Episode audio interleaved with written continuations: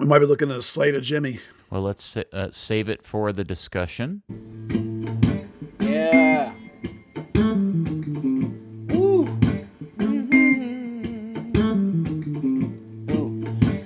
Third degree, the third degree net podcast.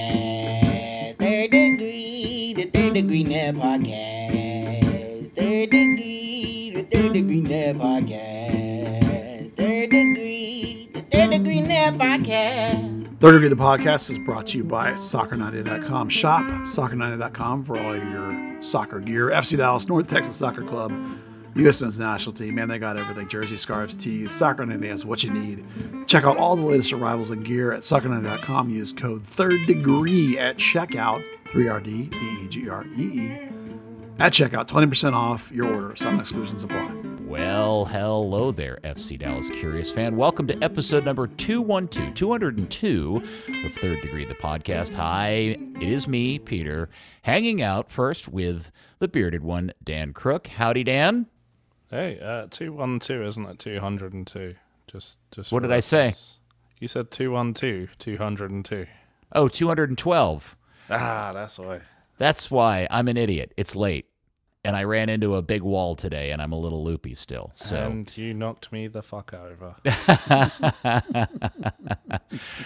well, you shouldn't have gotten in my way. Uh, so yes, I'm sorry. It is episode 212, uh, and thank you for helping me re- rewire my brain correctly. And of course, your hero, my hero, everybody's hero, the good Buzz Carrick. Come in, Buzzard.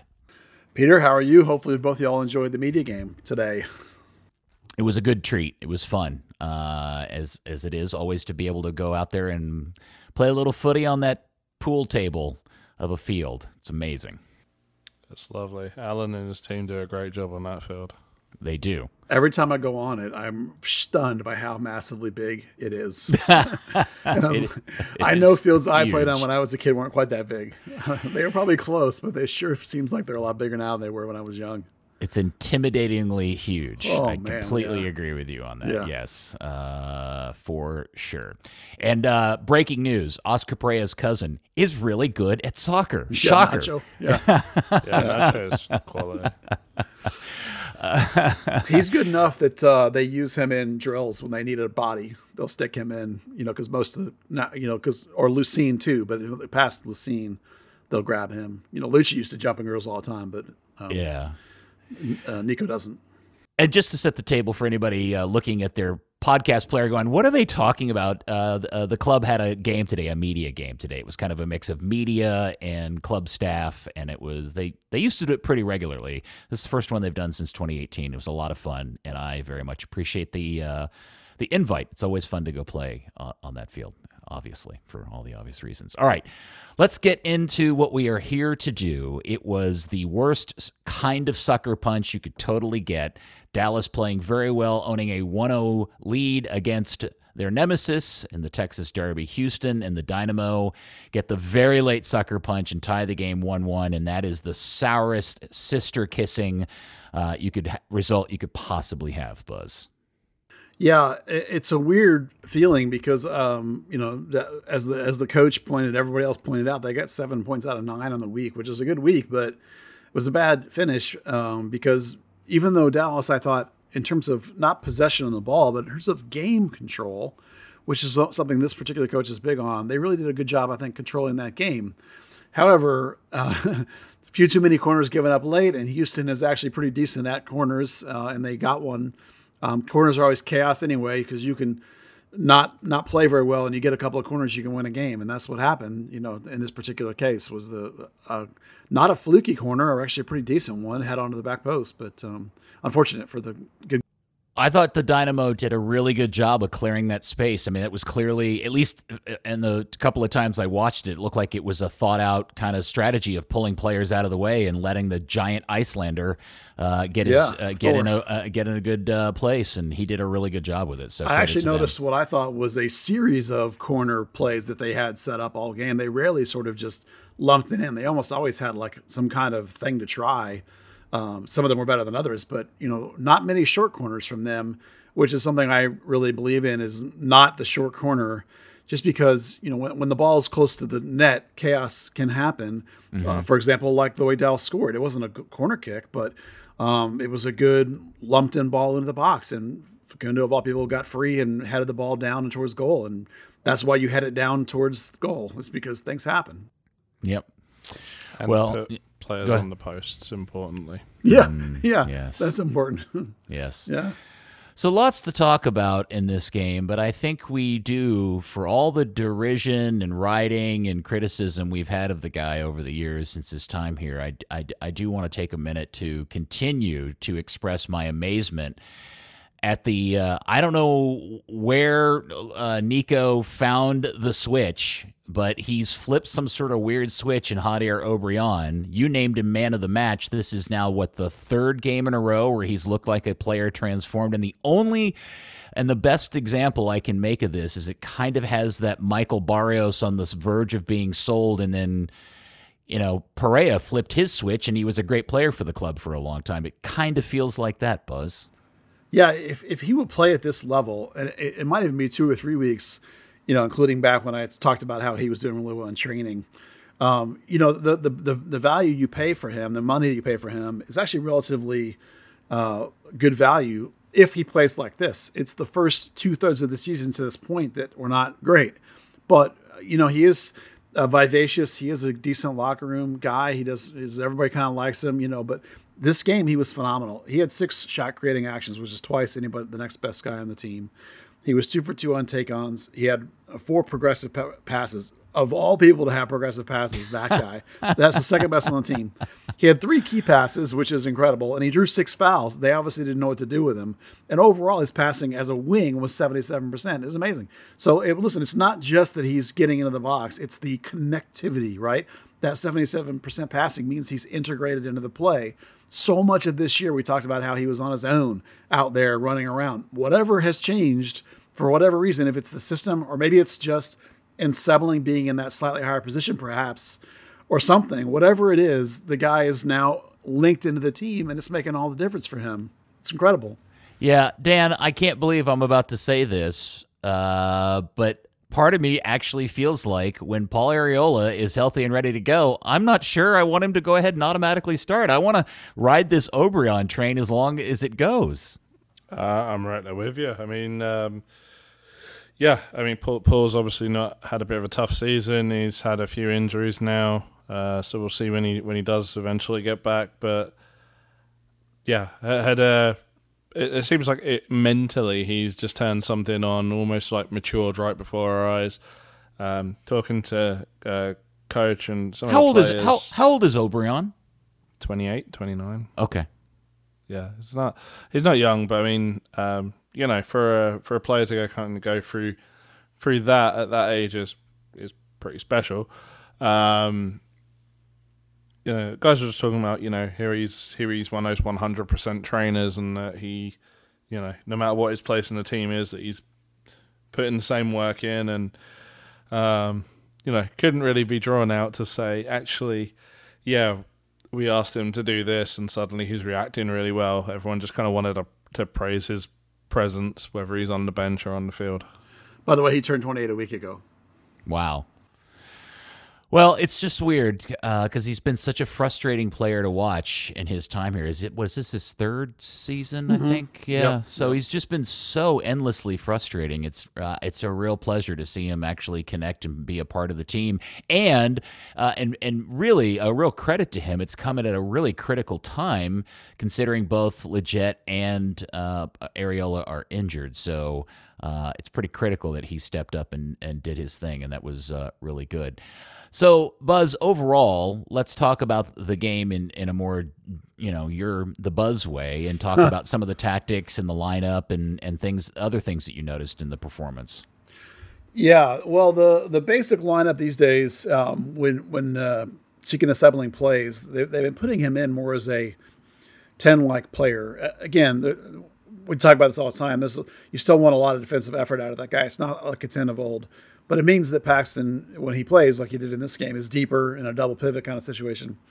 Um, and then there was a change I, I thought I was noticing over the last couple games um, about when they were pressing. Uh, And depending on the team, they still want to do high pressing. Now, most people think that this team presses a lot, and they don't. They don't. They're not a volume press team, but they're really good about timing what they do. And against Houston, and I actually this was my question on the media call today, was about why they were doing what they did against Houston, which was they sort of sat back off the uh, fullbacks and the center backs.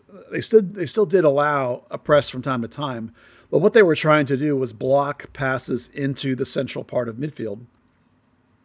That was mostly effective, and they really tried to ramp it up in the second half in particular.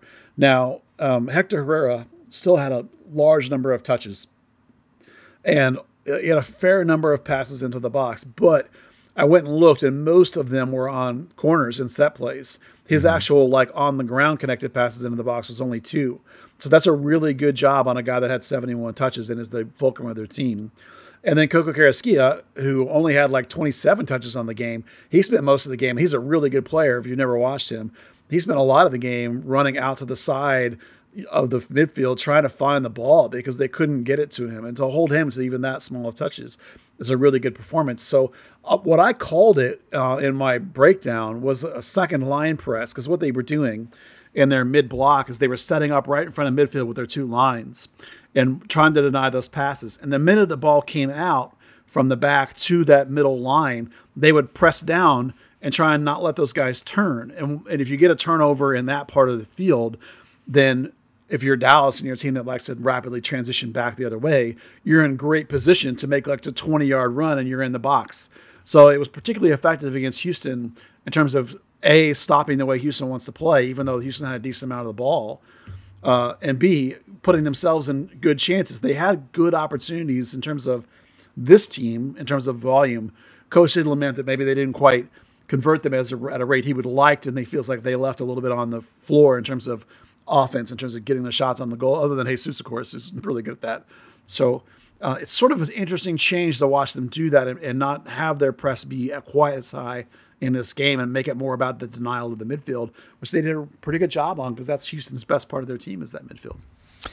Uh, one of the things I was uh, happy about with Houston being in town is that fans got to see Hector Herrera, who I'm, you know, I'm a I, I love to hate kind of guy, um, because man, that is a real good demonstration of a world class midfielder. That guy's got some silky, uh, amazing moves.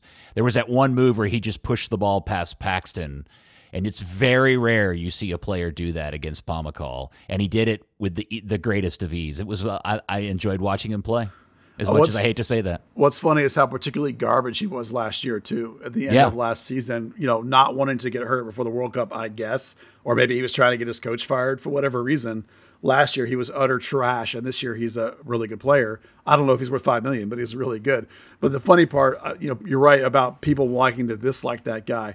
I remember when they announced Hector Herrera, my wife was like, Hector Herrera, I hate that guy. and most American fan, that's that guy from Mexico, right? I was like, yeah, I hate that guy. Yeah. You know, people do like dislike him, but you know, I, I don't think it's like a personal thing. It's just the nature of the rivalry, and he he's such a combative player. Great to have on your team, and you hate playing against him. Dan, you know what I'm talking about. There's just every once in a while you see a player and his body language on the ball and how he plays with the ball, and it's just another level. And it's it's almost something you identify super quick. And I just I think he has all of that those attributes to his game. For sure. I mean, he's been the place he's been for a reason. Right? Yeah, yeah. That's what a that's what a, an Atletico Madrid player looks like right there.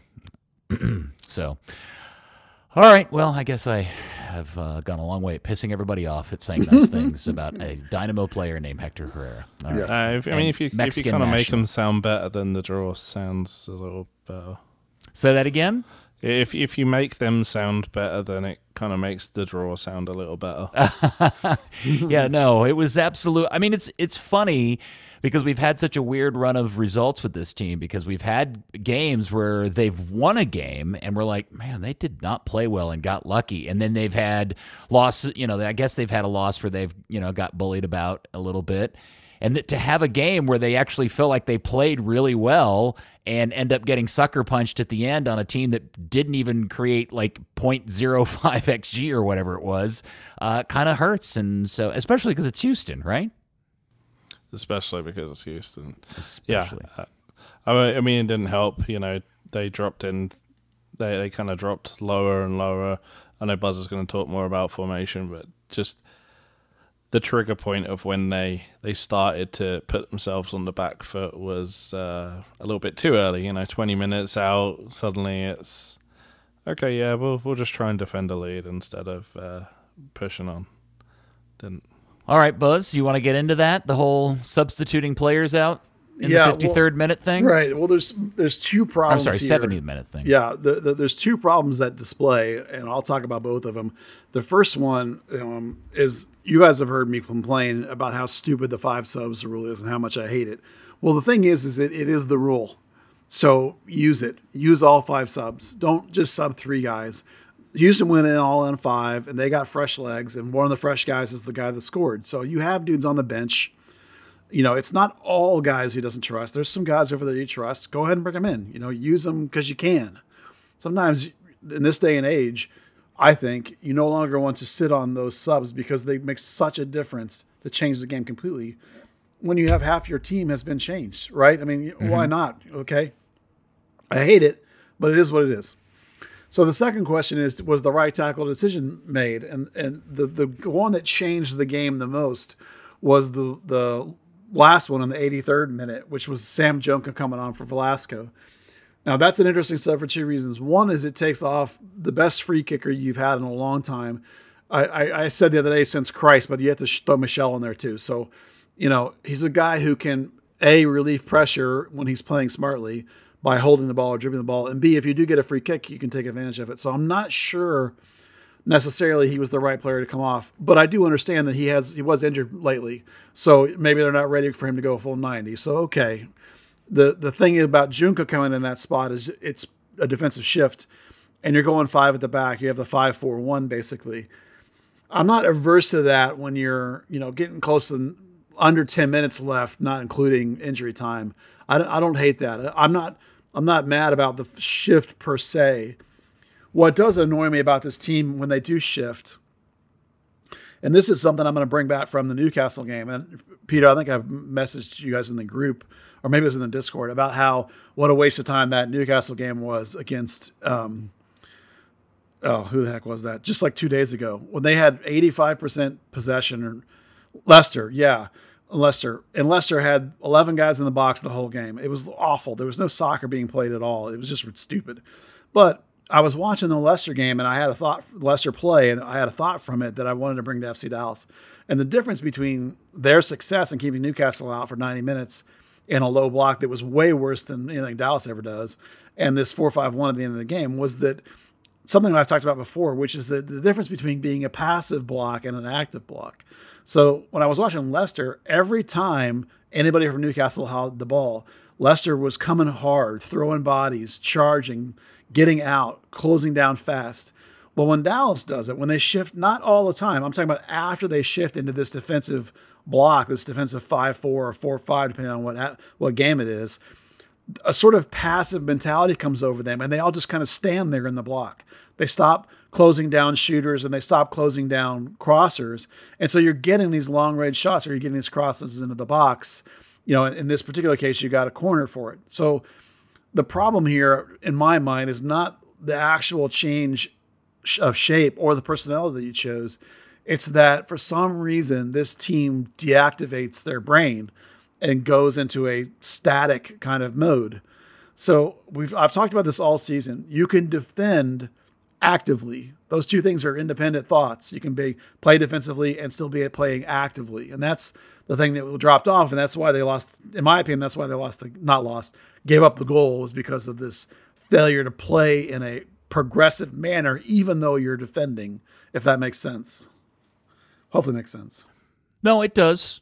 Buzz, I mean, Dan, got any thoughts to that?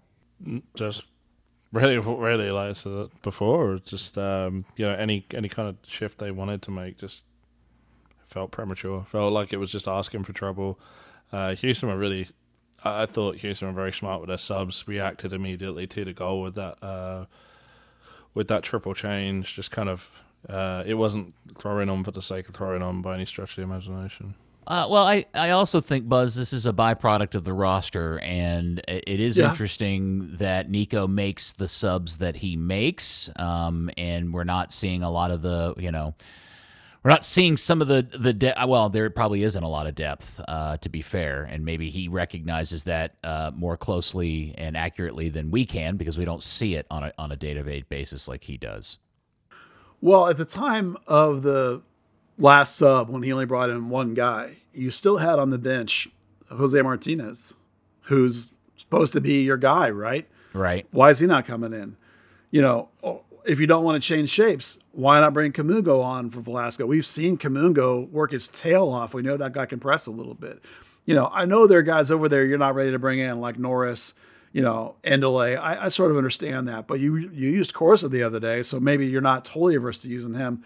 I'm just thinking that, like, you know, when you're talking about the 83rd minute of a game and you're going to shift formations, you know, and the other team's becoming more and more active, or even if you don't want to shift formations, sometimes just being fresh and bringing on guys with some energy. You know, it's when Tsiki would come on if Tsiki wasn't starting right now, right? So I, you can use other guys in those roles. You know, uh, giving Martinez ten minutes would not be a big deal. You know, given give Kamungo 10 minutes and say, you better run your tail off and press the ball for 10 straight minutes. Do not let anybody get comfortable. You know, he could have done that easily. And that would have helped, I think, keep them on a progressive mindset. You know, I'm not sure if taking out Velasco doesn't say to your team, oh, we're not going to dribble out anymore. We're just going to stand here. mm-hmm. You know what I mean? So uh, maybe I'm overhyping that. I just, you know, I just, I get tired of watching people not step out and close down crosses and shooters in these late game situations. You know, uh, that's to me, that's a bigger deal than just where you're standing and what formation it is. Well, I also think it's uh, you know it's the it's the longstanding concern about this team's inability to create a lot of chances and not finishing their opportunities. For all the praise for Obrian's performance, he still missed. Uh, I felt look there there was a moment in early in the game where he hit that ball that one timer and hit the crossbar. That was this game, wasn't it? It was the Houston game when he hit the crossbar, wasn't it?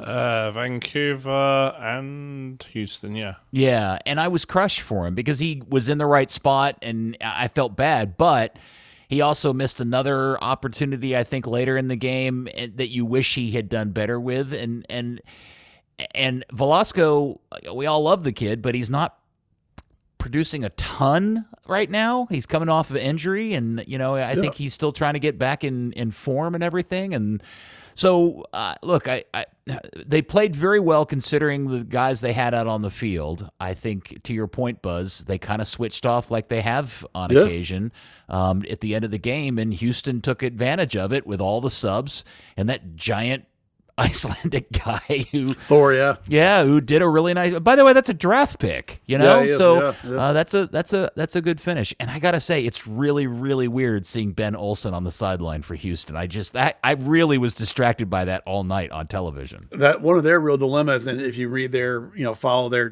team at all, you'll see that they have this dilemma where they're overpaying um, Sebas Ferreira, who's a relatively static center channel nine, and they're they they have this dilemma because Thor is a draft pick getting paid jack squat, and he's super active and mobile. You know, and which one of those might better fit their team as a big talking point, and they they seem to play better with Thor in there. So they got some they everyone has problems in this league but you know in the end in the end of the day look up to this point in this season dallas has a uh, you know i'm not a big fan of the xg necessarily but they have a non-penalty xg under one so on average their their their play says they should have just under one goal a game. Point being is that if you all the time are giving up a goal which is by the way is a pretty good rate because they don't give up two three four is the thing. You know they're keeping their average really low. You know if you don't get that second goal if you don't put that game away in the end that's what kills you. And there were some there's multiple chances they had to put that game away and they didn't do it.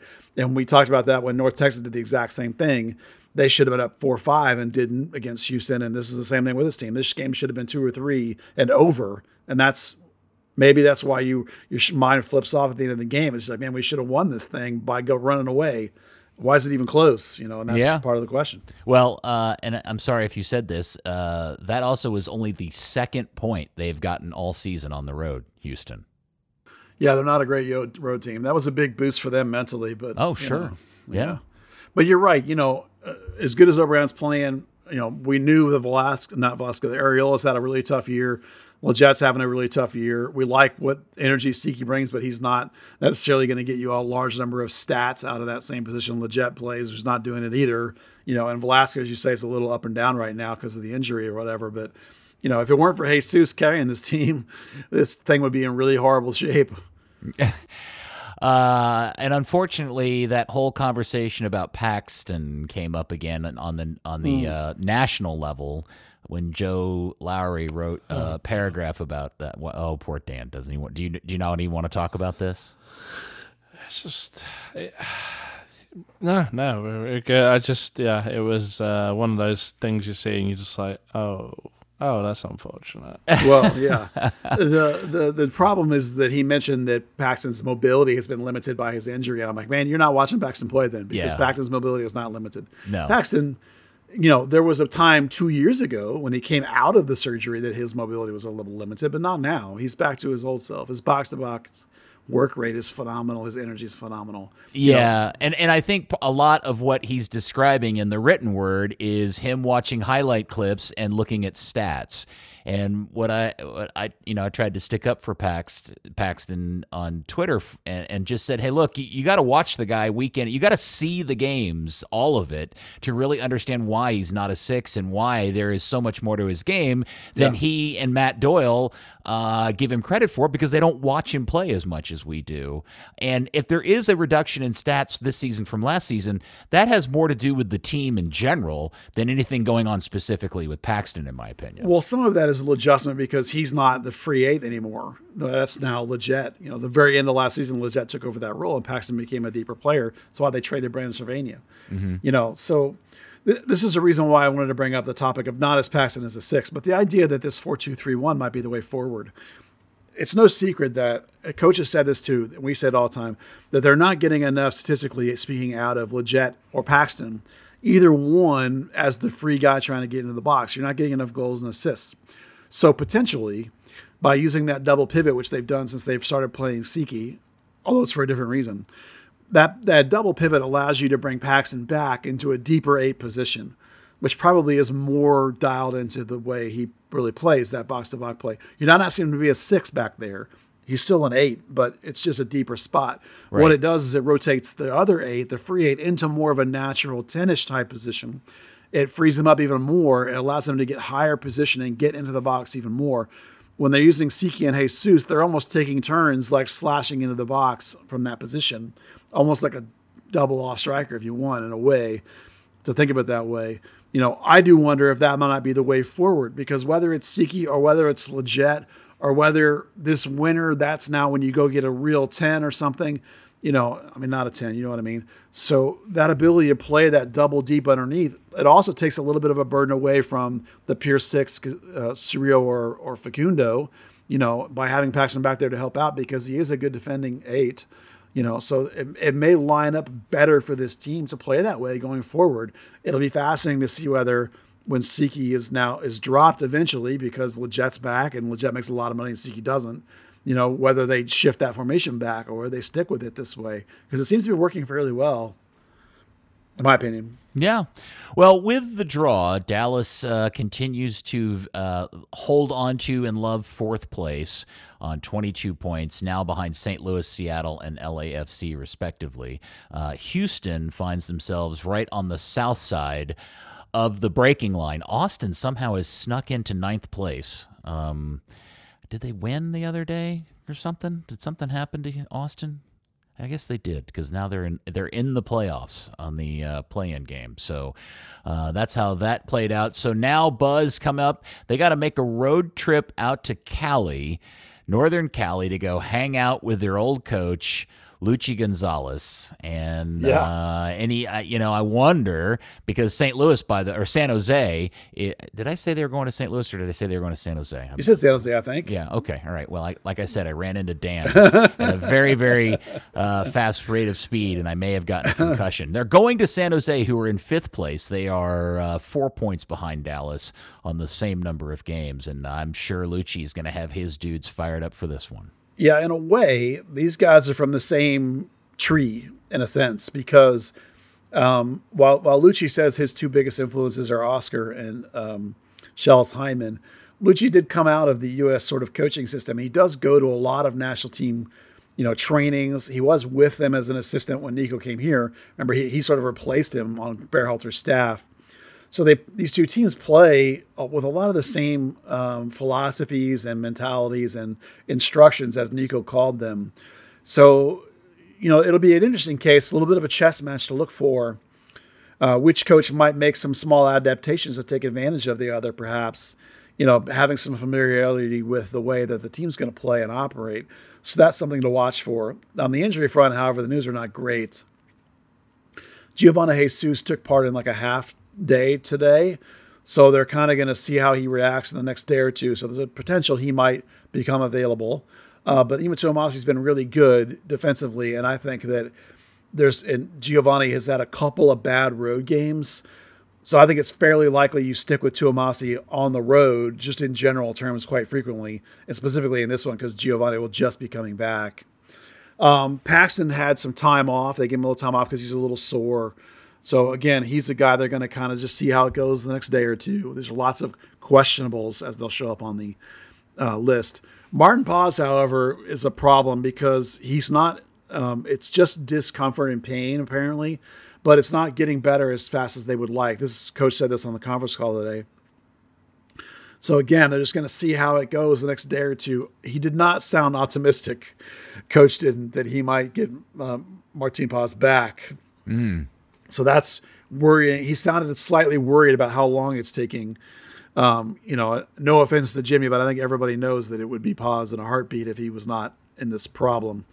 Um, Sebastian Lletget will return to training Monday, so he might make the bench next week.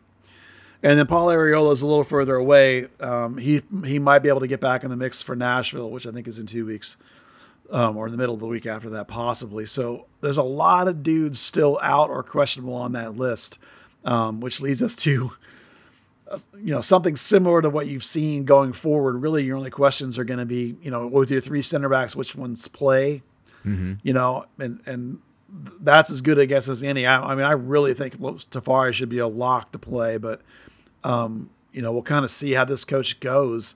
He seems to want to rotate even when I think sometimes it might not be necessary. Um, Farfan looked fresh still. I think Twumasi will hold the spot. Uh, I would probably maybe expect, since Martinez had Wednesday off, probably Tafari and Martinez as a center back pairing, perhaps.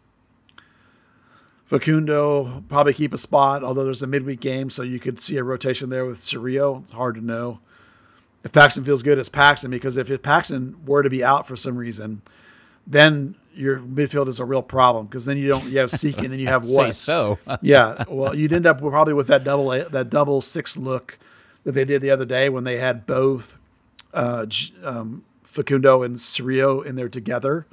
That probably is the adaptation. And, and in fact, if Paxton's really struggling, you might start with that anyway, you know, and try and kill the game on the road like they do, you know. So that keep an eye on that that trio. And then the front is obvious. The way Velasco, Obrian, and Jesus are playing, those three will be obvious. So um, really, it's just how how does Paxton feel? because that affects your midfield pretty dramatically. And then which of the two center backs will you play with, or the of the three, which one in my mind do you play with Tafari this weekend? I think it's probably Martinez, probably in front of Jimmy. It seems like much as much as we all don't love that, that might be what it's going to be for a bit. Uh, in mentioning Maarten, it's been a good day for uh, fans of Maarten because the club dropped a really awesome video, him talking about how much he's fallen in love with North Texas and how friendly everybody is. And then we also saw that he donated uh, a chunk of dough to El Matador for whatever TIFO project they're working on. And he's really ingratiated himself to the uh, fan base, and that's great to see. It's unfortunate that he's injured. Hopefully, he'll get well soon because I. Uh, howler here or there aside, I think we've all enjoyed his addition to the club. Yeah, my favorite bit on that video was how much he enjoyed being the man of the match with the cowboy hat. thing. Yes, yeah, waving cool the cowboy. was. Yeah, that's that's uh, really cool. So. Yeah. Uh, that's worked out. That's worked out really, really well. Um, okay, so San Jose this weekend. That game Saturday. I think what is it? Nine thirty. Oh man, it's got to be the late game. I'm sure it yeah, is it's gonna going be a seven thirty local time. Yeah. um, Uh, so Uh, and it'll be on the Apple TV doohickey uh, that you either love or hate. Apparently, Mark out. Followill on the call. good old Followill on the call. That's all. Yeah. That's that's great. Not the free game, by the way. It's on regular MLS season pass. I listened to the um, local call uh, on the Apple TV thing. It's such a great feature, and I will report back that they have made some significant improvements on the audio quality.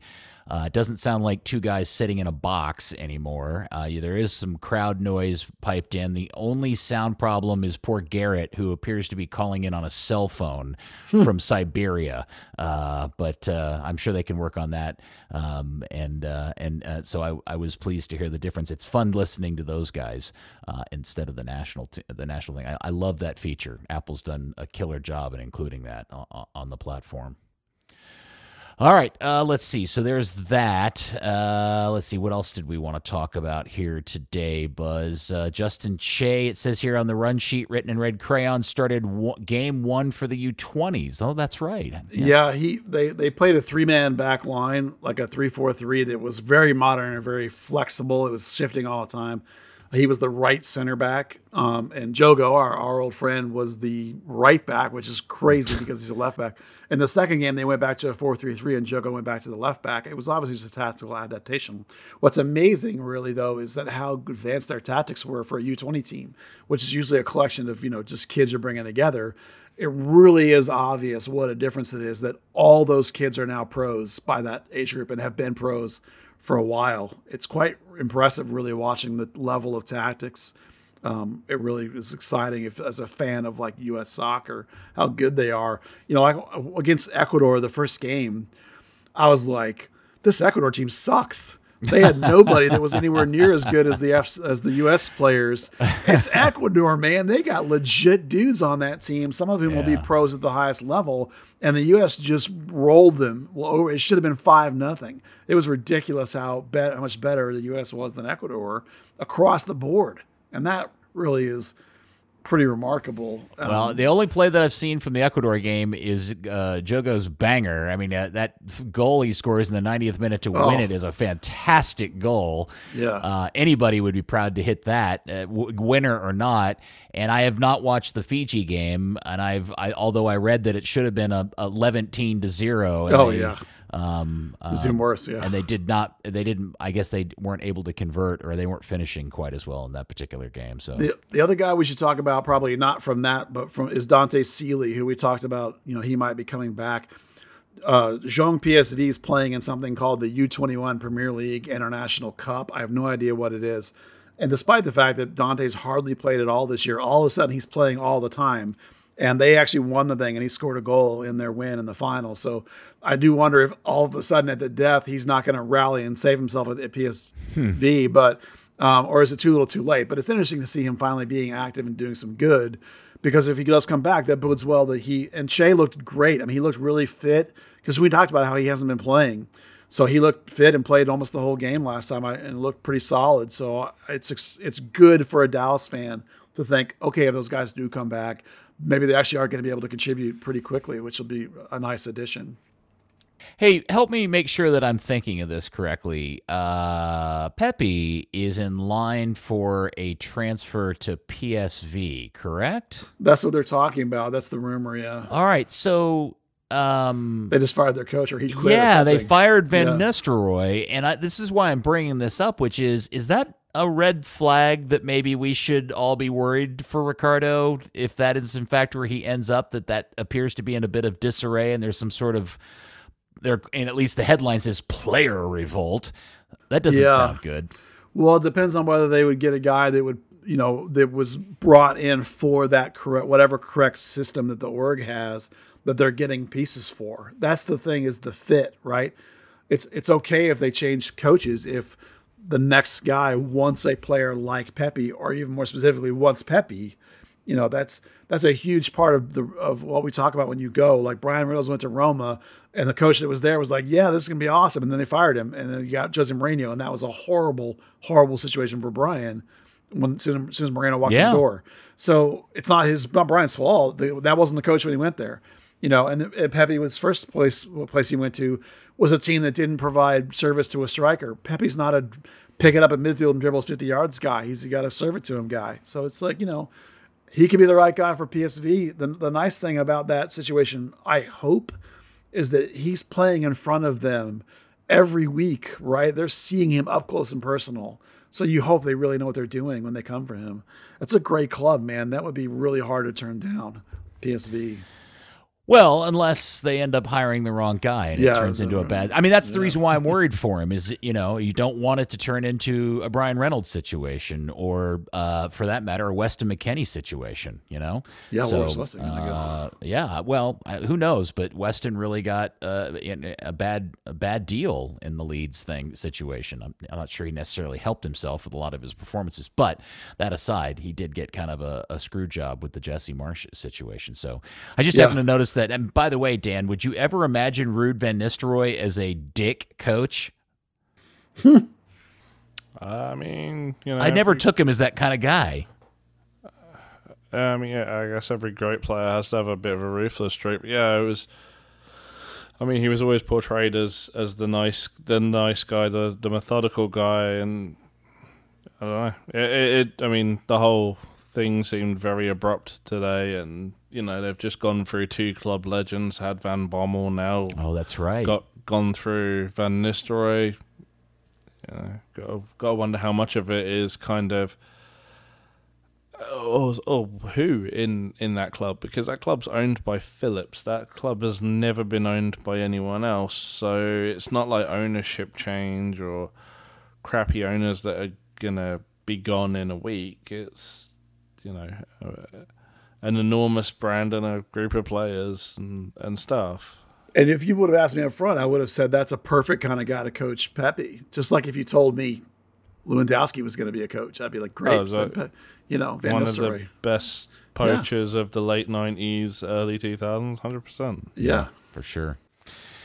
Yeah, well, okay, we'll keep an eye on that as the uh, as the transfer window. So when is it? The window opens July fifth, Buzz. Yeah, fifth. Yep. Yeah. So, what do you uh, do? You have any sense that Dallas ha- is actively pursuing? Oh yeah, yeah, Things? Yeah, yeah. The stuff I hear behind the scenes is that they are definitely actively trying to make moves.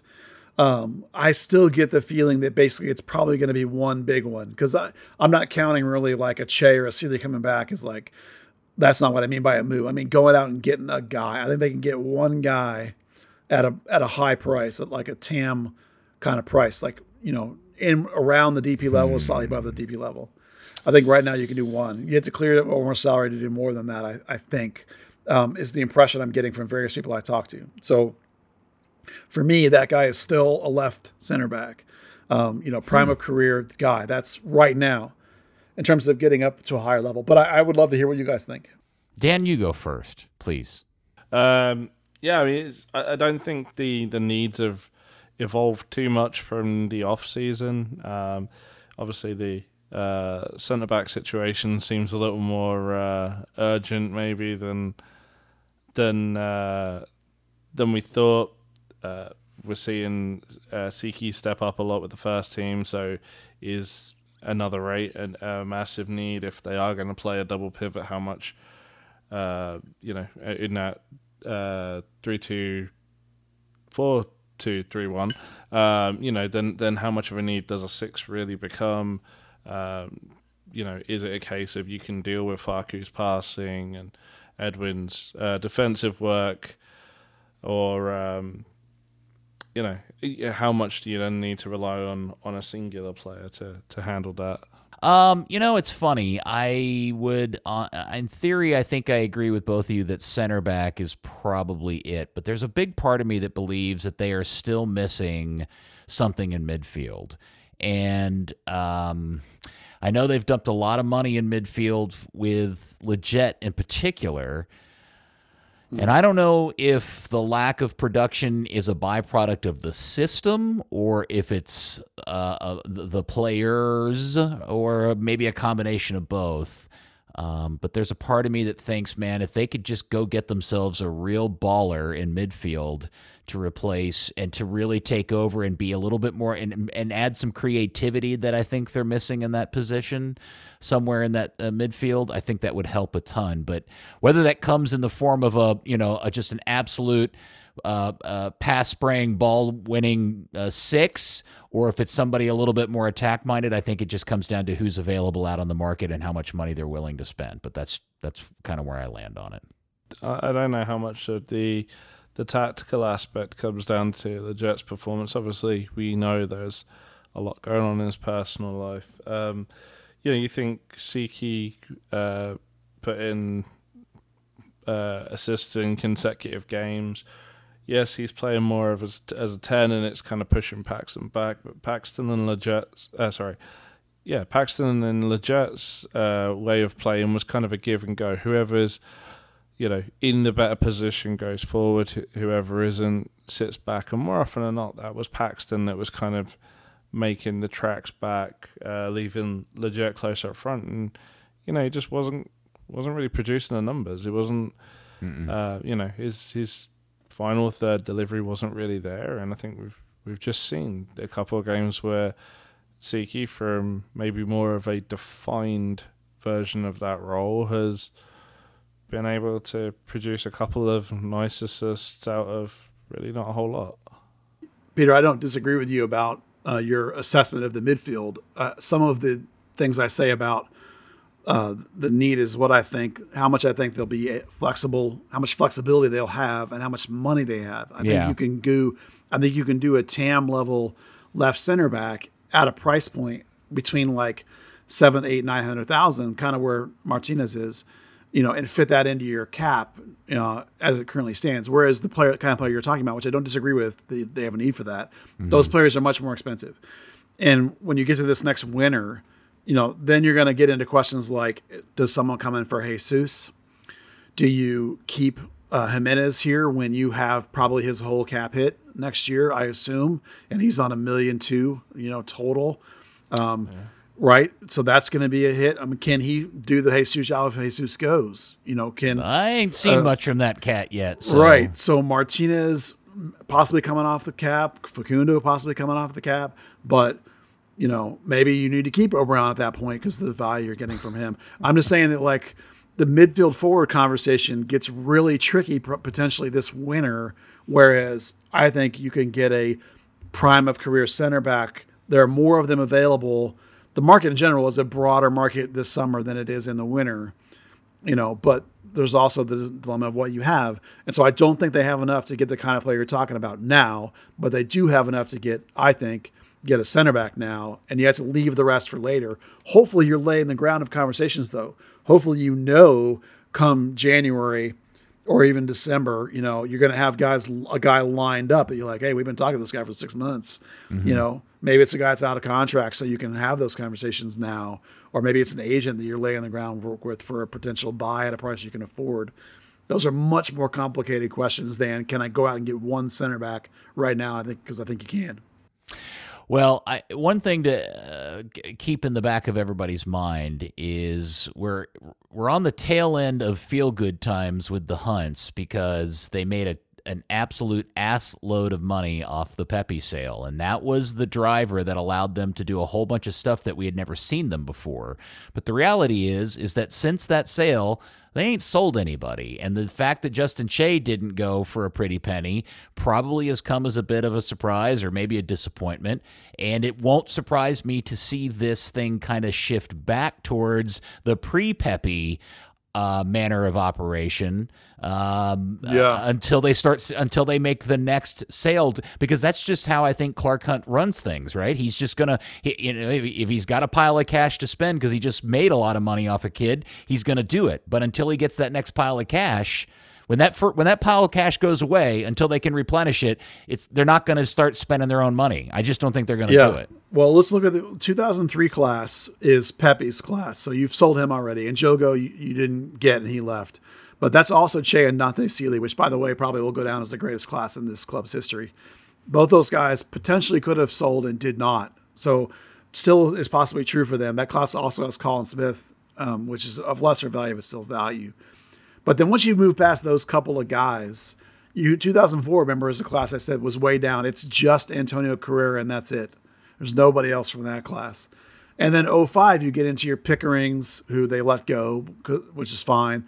But Tarik Scott and Nolan Norris were signed, right? So those are your next two, but they're still they're not really into the mix yet where you can showcase them and potentially sell them. Tarik Scott, obviously, the injury maybe cost him this season in those terms, you know. And then past that, you're getting really young kids. That's where you get into Matthew Corcoran, who they let leave to Birmingham, and Alejandro Urza, who they've just signed. So there's a couple of kids in the academy that are worth signing still that are in those age groups. But like, you know, beyond what's already gone, Tanner, Pepi, you know, there really isn't anything left other than Dante or Che or maybe Antonio Carrera. You know, that, those are really the only guys right now you have that hmm. might have value to sell.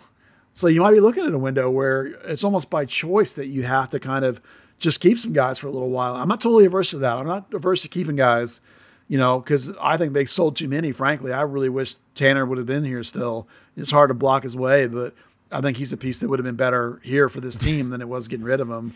You know, that dude's living the life, Buzz. I know. He, he I know. won that deal. yeah, he did. He did. I mean, maybe the missing piece is Chris Kappas, who should have been here. Can the league yeah. screwed MLFC Dallas. So maybe that's, you know. Well, I, I think the point to all of this is is just to kind of set expectations for the fans, which is don't assume everything is is all you know uh, the way that the hunts operated post Pepi is now the new normal, right? It's yeah that they gotta re, they gotta replenish uh, and refill the cupboard of cash before they're going to start going out and spending nine million dollars on a guy like Velasco. Well, they will get a couple decent pieces if Pepi moves again, if if he's transferred, if Reynolds is transferred again, or if Richards is transferred again. All three of those guys will get you a trickle down. You're not going to get twenty but you know, you might get a couple mil off of some of them if they are transferred for a nice chunk. Will they get you know? anything? Or yeah, no. If uh-uh. Reggie gets paid for. Or yeah, Reggie, Reggie, yeah. yeah. I think some of that money's come in, but you can't certainly count on what hasn't. You know, I never can get a straight answer from anybody about that. Oh, kit talk break, kit talk break, emergency kit talk break. Kit talk break. Bye, Steve. Um, Dan, have you seen the uh, promo video? Speaking of Reggie and uh, the club he plays for, Boavista. Yeah. Boavista. Uh, did you see the jersey reveal for their? I guess it's some sort of anniversary thing. Did you see it? I did not. So they've got a new all sorry Buzz all black kit that is a throwback. And the reason why I'm interested in your perspective is is they've gone with the um, the open collar that is kept together with the strings. You know, like okay, the yeah, cross, the, the, cross things, and I'm wondering where you where you land on that type of. I don't know what that is called. Um, it's more like a hockey sweater kind of design. Yeah, you, yeah. yeah. lace up. That's the way. Thank you. Uh, it, but it's like a fixed lace up collar, and I'm wondering where you land on the lace up collar, lace up soccer collar shirt. I think they look classy as as anything. Uh, I actually like. Obviously, you know, in soccer you can't use a real lace anymore. Right. I don't know why, but um, I actually like the way they've done it. It it still looks like it laces up. It doesn't you know, look like those ones where some teams have done where it just looks like here's a strip a strip of fabric and this looks fake. I, I really like the shirt. Don't get me wrong. I just wonder. I've never played or run around in a shirt with that kind of lace up, and that looks really itchy and distracting to me. Well, I mean, it's got uh, has it actually? I need to find a picture of someone who's not got an undershirt on. Yeah. My favorite uh, Manchester kid of all time, Peter, is the lace up sharp jersey when the in the Eric Cantona era. Oh yeah. I mean, I'm not a Man U fan, but that's a great jersey. Yeah, no, that is a that is a that is a. Some people nice hate one. a collar. I, I like a collar. I mean, I like all, all flavors. I like the collar yeah. just as much as I like a no collar. But the, the lace ups are cool, man. Yeah, uh, on that Boavista jersey, it has a it looks like it's got a strip of fabric behind it. So I mean, okay. It, well, maybe they'll sell enough of them they can pay off the rest of the money they owe us for Reggie Cannon. How about that? I'm just amazed that Reggie's still allowed to play for him. Uh, yeah, uh, you knows? know, you you would have thought this would have been like a uh, port of arbitration for sport thing, and and Reggie's not allowed to play until that money's in. But I don't know. Maybe the club also doesn't want to do that to Reggie. Who knows? Yeah. Uh, all right, sorry, I distracted us. Uh, emergency kit talk session over. Where were we? I forgot. What were we talking about? We were talking about potential sales, Sales, of guys oh, that might yeah. trickle down some money. You know, Pepi or Richards or Yeah. or Reggie for that matter. You know, if he were sold on, they, they get some money from him. Uh, according to Google, his contract runs through this same time in 2025, so he's not going anywhere. Okay. Two more years with them, basically. Well, we uh, we'll see as the as you said the window opens on the fifth, and then we'll see what happens uh, after the season in terms of you know shedding players and bringing new players in. I'm just that's my that's that was a kind of a thought I had the other day Yeah. about where do they sit on what they're willing to spend. Man, And it could be a volatile winter, honestly. It depends a lot on Jesus, you know, how, how much he wants to be here or not. You know, because if, he's in the conversation for, you know, leading the league and scoring again and being an MVP, you know, if he's in that level of conversation for a second straight year, people are really going to start to dial in on him and come for him, you know, my opinion. You know, and then eventually someone will bring in a number. You know, it's probably not going to be Napoli because usually that came out one really early. But, um, you know, if, if you can come in with enough money, the Hunts will part with him. man, I you know, when I think about Jesus playing in Europe, I just I can't I can't put it in my head what I think his level is over there. I mean, I don't think he's a Premier League level player. I, Well, not today. no, I I know, and I know he's still young. Well, I just bottom of Premier League I'm looking at the middle. I'm not talking about the big six, but mm, I don't know, man. I I just oh, I do. do you? Yeah, I'm not. I'm not talking about walking in and starting for Manchester United, but you know, No, no, no, no. But I mean, is listen, what- I, just, I watch he- these games with these relegation teams, and those teams are terrible. Okay, is he going to play? them. Would he start for Palace? Uh, yeah, they got they only got one striker as far as I know. You know, they could probably use an off guy. You know, it's, it's, the fit's got to be right. But I, I'm not even. I'm just. I'm just talking about levels. Not necessarily specifically those rosters. I'm just saying, like, I just don't really have a handle on where Jesus's. Well, look at it this way: quality How is. much better do you think Almiron is than Jesus? And Almiron is a perfectly legitimate big time player in the See, I, I, okay, and and uh, I don't, please, people don't throw tomatoes at me. I think Almiron is a significant step up from Oh, do you? Jesus. Yeah, I really do. Oh, I wouldn't have said significant. I would have said a little better, but I, you know. I, I think he's a full letter grade better than Jesus. wow, do you? Yeah. I mean, look, I'm a big hmm. Jesus Ferreira fan, but I, I, I'm still. He scored a lot of goals, but I'm still confused as to where he fits uh, on a lot of teams, and um, I don't know. And his finishing isn't always as nice as I want to see him do it. And plus, Almiron plays a different position, right? He plays wide, so it's well, hard I, to compare. I would two. tell you, I think uh, that Jesus is actually a phenomenal finisher, and you don't give him enough credit. His his finish, his shots on goals to goal rate is like three to one. Okay. Three shots on goals, and it's a goal. You know, I mean, that's remarkable. He doesn't blast him over the, he doesn't blast 20 over the top. He doesn't take a high number of shots, but when he does, they're going in. Yeah. Okay. All right. Maybe I'm wrong about that. I still think Almiron is a. No, I, I think Almiron's better. I just don't know that he's you know massively better. You know. Well, maybe I mean, Almiron's also 29 and yeah, Jesus well, twenty. yes, and that's true, and that may be the difference. Is just the fact that Almiron is just a diff, you know, a more mature, more experienced player, and et cetera, et cetera. So maybe that's not a very good. I mean, if. Jesus is going to go, the key for me is that take an intermediate step. Remember that you are 20 going on 21. You're not 29. You know what I mean? One more step in between is fine. You know, don't go to Juventus. Go to, you know, Atletico Madrid or go to, you know, Sevilla. Somebody where you can sh- play and showcase and take that next all right, we're uh, Brenden Aaronson, Jesus Ferreira. Uh, right this minute, Jesus Ferreira is a better player than Brenden Aaronson. Hmm. All right, But- I would I would say I see them uh, in somewhat equal terms, and and Yeah, Brenden's yeah, struggles in the Premier League, I think, would be similar to what I would anticipate seeing Jesus have, even if he's playing for a mid-table team. Yeah, that might depend on the team. I think you know Brenden will look better. I, think yeah. this is better than Brenden with this. You know? They'd probably have pretty similar struggles, right? Because Jesus is not like the classic nine like you necessarily want. He's a tweener. Right. Uh, Brenden Aaronson's more of that kind of ten who just gets shoved out on the wing because no one Nobody plays with a 10. Right.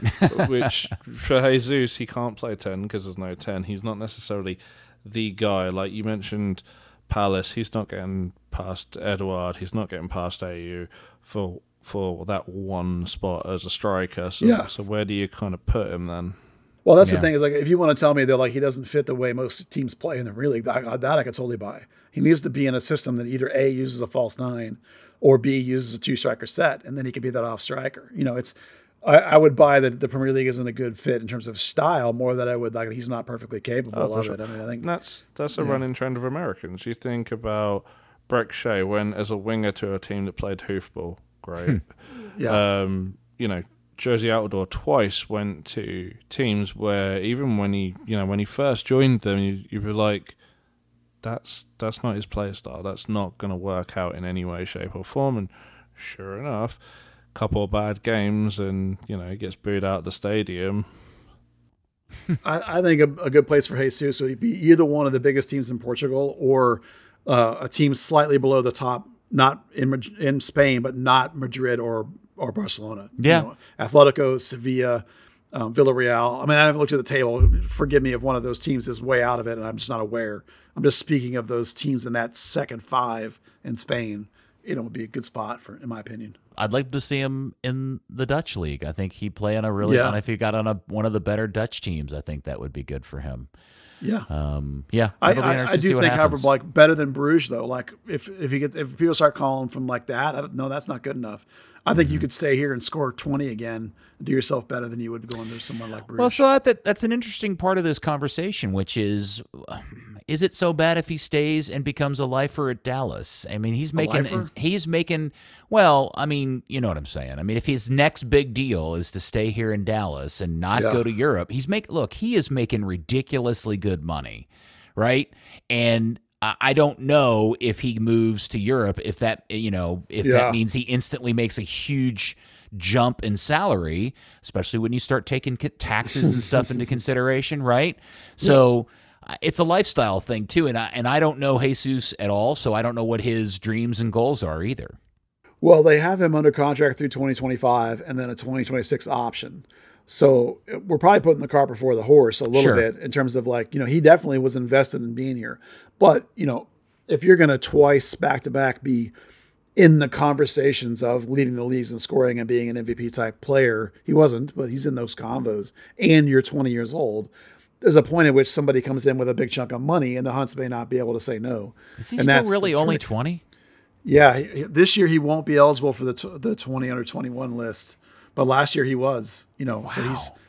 Uh, I'd, I'd have to actually look and see I'm looking, specifically yeah. what. Yeah. But I think you know he's 20 going on 21. Um, it, it, it seems like it's been a lot longer than that. No, I lied. He's actually 22 now. Okay. So last year he was eligible because he turned 21 in that season. This year he's turning. He turned 22 in December. So you know he's 22 all this year. It doesn't change the fact that he still has six or seven years to of top top play before he'll start to lose it at 29 30 31 start to tail off a little bit. But he's got a very very high soccer iq you know so it may be that like a 22 year old guy that's led the league or in the mix of the league's leading scorers maybe the kind of guy that comes and gets a check. You know when you have a guy from napoli talking about how there are these diamond players in mls that are way better than that league and then mentions jesus Ferreira by name you know maybe that's not the right situation or the right guy but it means there are people out there that have that opinion of him you know? Like we don't hear that kind of conversation about paxton like we do jesus. So it just makes us wonder like you know when does that big come call come you know? It might be at the end of this year if he has 20 goals again. Well, I'm sorry you didn't get to go to training today since uh, the weather was bad at that particular time. yeah well i'm not going to go stand in the rain you know because they don't they stop training. They go inside they go to an indoor facility and then i'm i've driven an hour each way and i'm stuck there doing nothing you know so maybe i'm soft I'm sure the FC Dallas Curious fan understands, Buzz. Well, thankfully they always have these Zoom calls nowadays, so I still get to talk to coach. So that's perfectly fine. All right, uh, Dan. Anything else you'd like to chat about today? Nah, I'm just beat up from that game. You're a total baller, my friend. And by the way, thank you for the Luton shorts and socks. Much appreciated. My pleasure. Enjoy the orange. I will. I'll send you. I'll send you naughty photos of me sporting them later on. Yes. Uh, Buzz, anything else you'd like to throw out there before we shut up shop for the night? Uh, no, not really. Um, I, I I did want to raise the question that we talked about during the show of the four two three one specifically because North Texas has now shifted and has played that for like a couple of games. So it makes me wonder if maybe there's a bigger philosophical shift happening. Is the one reason why I wanted to talk about it. So I just thought I would mention that that it's like it's you know when when other groups in the organization start reflecting that potentially that's always been a shape that Dallas has played up and down their system. But to see that shift at North Texas is slightly more interesting, particularly because they keep using Nolan Norris in midfield as a six or an eight. Oh, really? Hmm. Yeah, which is it's related to the fact that they don't know where he's going to stop growing yet. You know, he's still well, he's still young enough that he's still maturing physically. So they don't know how tall he's going to be or how quick he's going to end up being. So they're trying him in these other positions. Plus, playing in the midfield pushes his um, ball play. His you know he's already really good with the ball at his feet, but this is even more so. You know, it puts him in a box in terms of being able to pass and read game read and stuff. So it's really good for him. So I just like seeing it. Well, I mean, you know, if you're gonna try him out somewhere, I mean, he's potentially the best passer on the team as it is. So Yeah. makes total sense. He looks like a 13 year old in person up close. By the way, I saw him today. I, was, I didn't even. I like. I th- I said I think that's Nolan, but maybe that's Nolan's little brother. he was one of the media uh, game coaches today, along with Tarik Scott. And uh, I, I did have to laugh. He's kind of, you know, they they uh, you know wanted him to go and meet everyone that was playing, and then like, oh hey, uh, what's your name? What's your name? Oh hey Dan. The, the Norris clan, by the are. way, is hysterically obvious when they come to games. They're like they're, they're all identical little uh, ducklings, the little blonde ducklings, like five or six of them following around their their parents. It's really funny to look to spot. oh, the Nolan family. Oh, they all look exactly the same with that bright blonde hair. That's the, yeah, the soccer Targaryens. yeah. They look like the clones. all of them. Doesn't matter. Targaryens. Male That's female. awesome. That's fantastic. I Yeah. love that. That's They're good. lovely people, but you know. Yeah. Well, uh, it was a it was a fun day. So uh, there you go. All right, uh, nothing else going once, going twice. Well, Antonio Carrera's with the U20s, Oh. but don't expect him to play. His whole family went down there, though. They were in the stands. They keep getting shown him on TV. That's kind of fun, but That you is know, fun. he probably won't play because he's number two, which is They look a they. Uh, I have been in the stands when all of them have been sitting together. Antonio, uh, this Yeah. was several years ago when he was still you know down in the youth system, and his brother Nico. Nico, yeah. and uh, and then however many other brothers there are, it seems like there's an entire soccer team of them, and they just seem like the coolest family and so supportive of each other. Right? Yeah. it's, it's fun to see those the guys. uh, the sister plays for the ECNL FC Dallas, and she's like an all state level player, really good player. Uh, the youngest brother is also a keeper, uh, Juanito. He plays for the U14s, I think, also a keeper.